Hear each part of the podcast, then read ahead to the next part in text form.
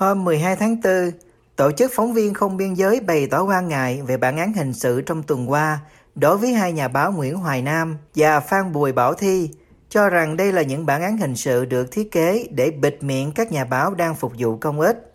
Nhà báo Nguyễn Hoài Nam, 49 tuổi, cựu phóng viên báo pháp luật thành phố Hồ Chí Minh, hôm 5 tháng 4 bị kết án 3 năm 6 tháng tù về tội lợi dụng các quyền tự do dân chủ. Theo cáo trạng, vào năm 2018, ông Nam viết các loại bài nghi vấn về quỹ đen ở Cục Đường Thủy Nội địa Việt Nam, nhưng ông không đồng tình với kết quả điều tra của Bộ Giao thông Vận tải và của Bộ Công an, nên đã đưa ý kiến phản bác của mình lên trang Facebook tố giác việc bao che bỏ lọt tội phạm. Trong các bài đăng trên Facebook cá nhân, ông Nam cho biết, mặc dù đã xác định được 15 người nhận tội hối lộ trong vụ này, nhưng công an chỉ bắt giữ 3 nhân viên của Cục Đường Thủy Nội địa và không điều tra thêm các quan chức cấp cao liên quan đến vụ tham nhũng. Ông Nam bị bắt vào tháng 4 2021. Trong thông cáo báo chí gửi cho VOA hôm 12 tháng 4, ông Daniel Basta, người đứng đầu văn phòng châu Á-Thái Bình Dương của Tổ chức Phóng viên Không Biên Giới, cho biết chúng tôi kêu gọi trả tự do ngay lập tức cho ông Nguyễn Hoài Nam và xóa án tích của ông vì tội duy nhất của ông là đã cố gắng phục vụ công ích bằng cách cảnh báo chính phủ đất nước về nạn tham nhũng. Ông Basta cho biết thêm, Số phận của ông ấy làm nổi bật chiếc áo khoác bó buộc của các nhà báo nhà nước ở Việt Nam. Những người bị buộc tội phải tuân theo đường lối chính thức do cơ quan tuyên truyền của đảng Cộng sản cầm quyền áp đặt, ngay cả khi họ cố gắng thu hút sự chú ý đến các vụ tham nhũng. Cùng với tội danh như ông Nam, nhà báo Phan Bùi Bảo Thi, 51 tuổi, từng công tác tại báo giáo dục và thời đại hôm 7 tháng 4, bị một tòa án ở Quảng Trị phạt 12 tháng cải tạo không giam giữ vì hành vi bôi nhọ lãnh đạo trên mạng xã hội. Như tổ chức phóng viên không biên giới đã loan tin, ông thì bị bắt vào tháng 2 2021 vì một số bài đăng trên Facebook tiết lộ các vụ án tham nhũng liên quan đến Thứ trưởng Bộ Văn hóa, Du lịch và Thể thao Nguyễn Văn Hùng, đồng thời là cựu bí thư tỉnh Quảng Trị và ông Võ Văn Hưng, Chủ tịch Ủy ban dân tỉnh. Truyền thông Việt Nam dẫn cáo trạng cho rằng hành vi của ông Thi và hai người khác trong nhóm của ông đã gây nguy hiểm cho xã hội, xâm phạm đến lợi ích hợp pháp của tổ chức cá nhân, ảnh hưởng xấu đến tình hình an ninh trật tự nên cần xử nghiêm theo pháp luật. VOA đã liên lạc Bộ Ngoại giao Việt Nam đề nghị họ bình luận về thông cáo của Tổ chức Phóng viên Không Biên Giới hôm 12 tháng 4, nhưng chưa nhận được phản hồi. Trong bảng xếp hạng tự do báo chí thế giới 2021 của Tổ chức Phóng viên Không Biên Giới, Việt Nam thuộc nhóm các nước có môi trường rất tồi tệ đối với tự do báo chí, bị xếp hạng 175 trên tổng số 180. Cũng theo thống kê của Tổ chức Phóng viên Không Biên Giới, hiện có 43 nhà báo đang bị giam cầm tại Việt Nam – Chính viên Việt Nam nói tổ chức phóng viên không biên giới xuyên tạc bôi nhọ trắng trợn tình hình tự do báo chí ở Việt Nam và luôn cho rằng chỉ có những người vi phạm pháp luật mới bị bỏ tù ở nước này.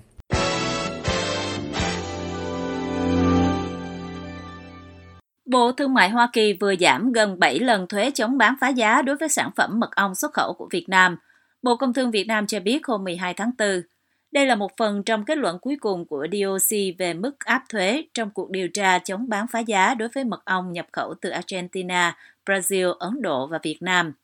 Theo đó, thuế chống bán phá giá đối với các doanh nghiệp Việt Nam từ 410,93% đến 413,99% trong kết luận sơ bộ đã được cắt giảm xuống còn 58,74% đến 61,27%. Cơ quan phụ trách thương mại của Việt Nam nói, Bộ Công Thương hoan nghênh việc DOC lắng nghe ý kiến các bên và đã điều chỉnh một phần phương pháp tính toán. Tuy nhiên, Bộ này lưu ý rằng kết quả này vẫn chưa phản ánh đúng thực tế tình hình sản xuất, xuất khẩu mật ong của Việt Nam. Bộ Công Thương nói sẽ tiếp tục phối hợp với các bộ ngành, hiệp hội liên quan để trao đổi với các cơ quan của Hoa Kỳ trong các giai đoạn tiếp theo về đánh giá thiệt hại, ra soát thuế chống bán phá giá.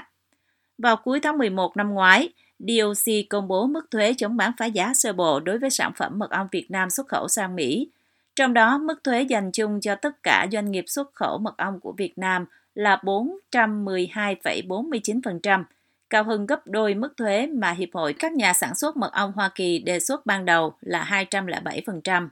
Trong số các nước bị áp thuế chống bán phá giá, bao gồm Brazil, Ấn Độ, Ukraine, Việt Nam, Argentina, mật ong Việt Nam bị áp thuế cao nhất. Sau đó, Bộ Ngoại giao Việt Nam đã thông qua người phát ngôn Lê Thị Thu Hằng nói rằng việc Mỹ áp dụng mức thuế chống bán phá giá dự kiến trên đối với mật ong Việt Nam là sẽ tác động hết sức tiêu cực đối với ngành nuôi ong của Việt Nam, mà Mỹ là thị trường xuất khẩu chính. Bà Lê Thị Thu Hằng trong cuộc họp báo ngày 17 tháng 2 nói, đề nghị các biện pháp của Hoa Kỳ trong vấn đề này phải trên cơ sở khách quan, công bằng, theo đúng quy định của WTO, không gây thiệt hại vô lý cho người nuôi ong và doanh nghiệp Việt Nam. Bộ Công Thương Việt Nam cho biết các biện pháp chống bán phá giá của Hoa Kỳ sẽ chính thức có hiệu lực trên cơ sở kết luận cuối cùng về bán phá giá và thiệt hại của ngành sản xuất trong nước. Hiện nay, Ủy ban Thương mại Quốc tế Hoa Kỳ ITC đang điều tra về thiệt hại và dự kiến ban hành kết luận cuối cùng vào ngày 23 tháng 5. Theo số liệu thống kê của ITC, sản lượng mật ong Việt Nam xuất khẩu sang Hoa Kỳ năm ngoái đạt 56.133 tấn, với kim ngạch khoảng 82,1 triệu đô la.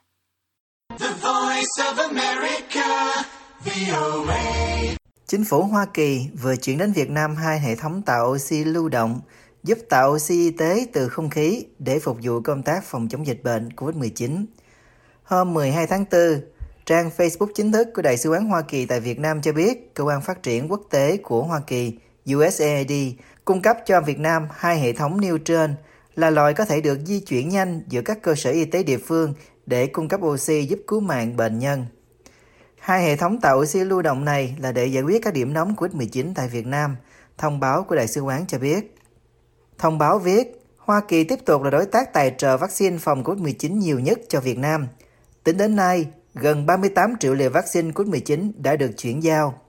Phát biểu khi tham dự một sự kiện y tế ở đồng bằng sông Cửu Long vào tuần trước cho biết, Hoa Kỳ luôn là một đối tác tận tâm cung cấp vaccine, hỗ trợ kỹ thuật quản lý các ca nhiễm và trang thiết bị như máy thở và các hệ thống oxy cho chăm sóc chuyên sâu.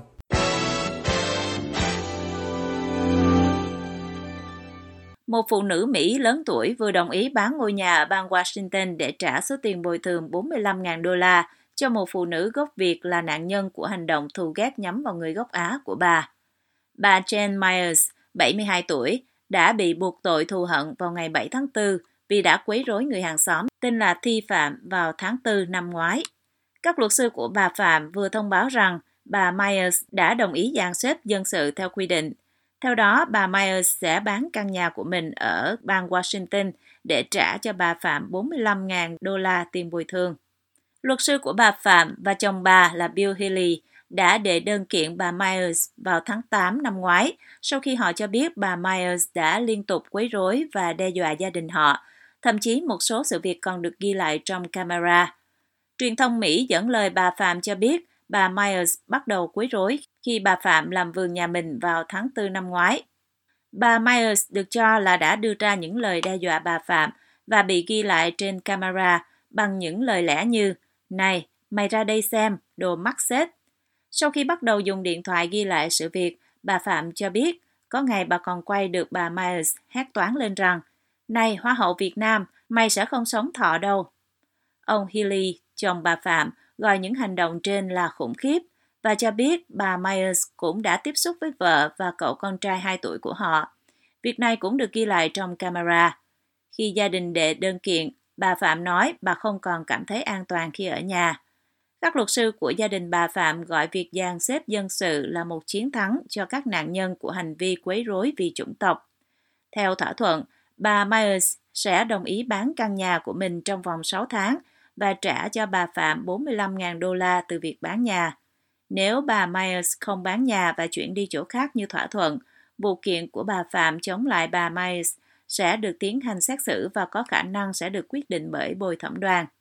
Bà Phạm được KGW trích lời nói, Tôi rất vui vì tôi có thể sống an toàn trong ngôi nhà của mình mà không bị quấy rối vì chủng tộc. Chúng tôi hy vọng bà Jane Myers tuân theo thỏa thuận và nhanh chóng chuyển đi. Mặc dù đã có thỏa thuận gian xếp dân sự, nhưng bà Myers vẫn có thể phải đối mặt với cáo buộc hình sự vì hành vi đe dọa của mình. Phiên tòa dự kiến sẽ bắt đầu vào ngày 8 tháng 6. Trong vụ kiện, bà Phạm yêu cầu bồi thường 100.000 đô la cho những tổn hại tinh thần. Gia đình bà cũng yêu cầu một lệnh bảo vệ vĩnh viễn để tránh khỏi bà Myers.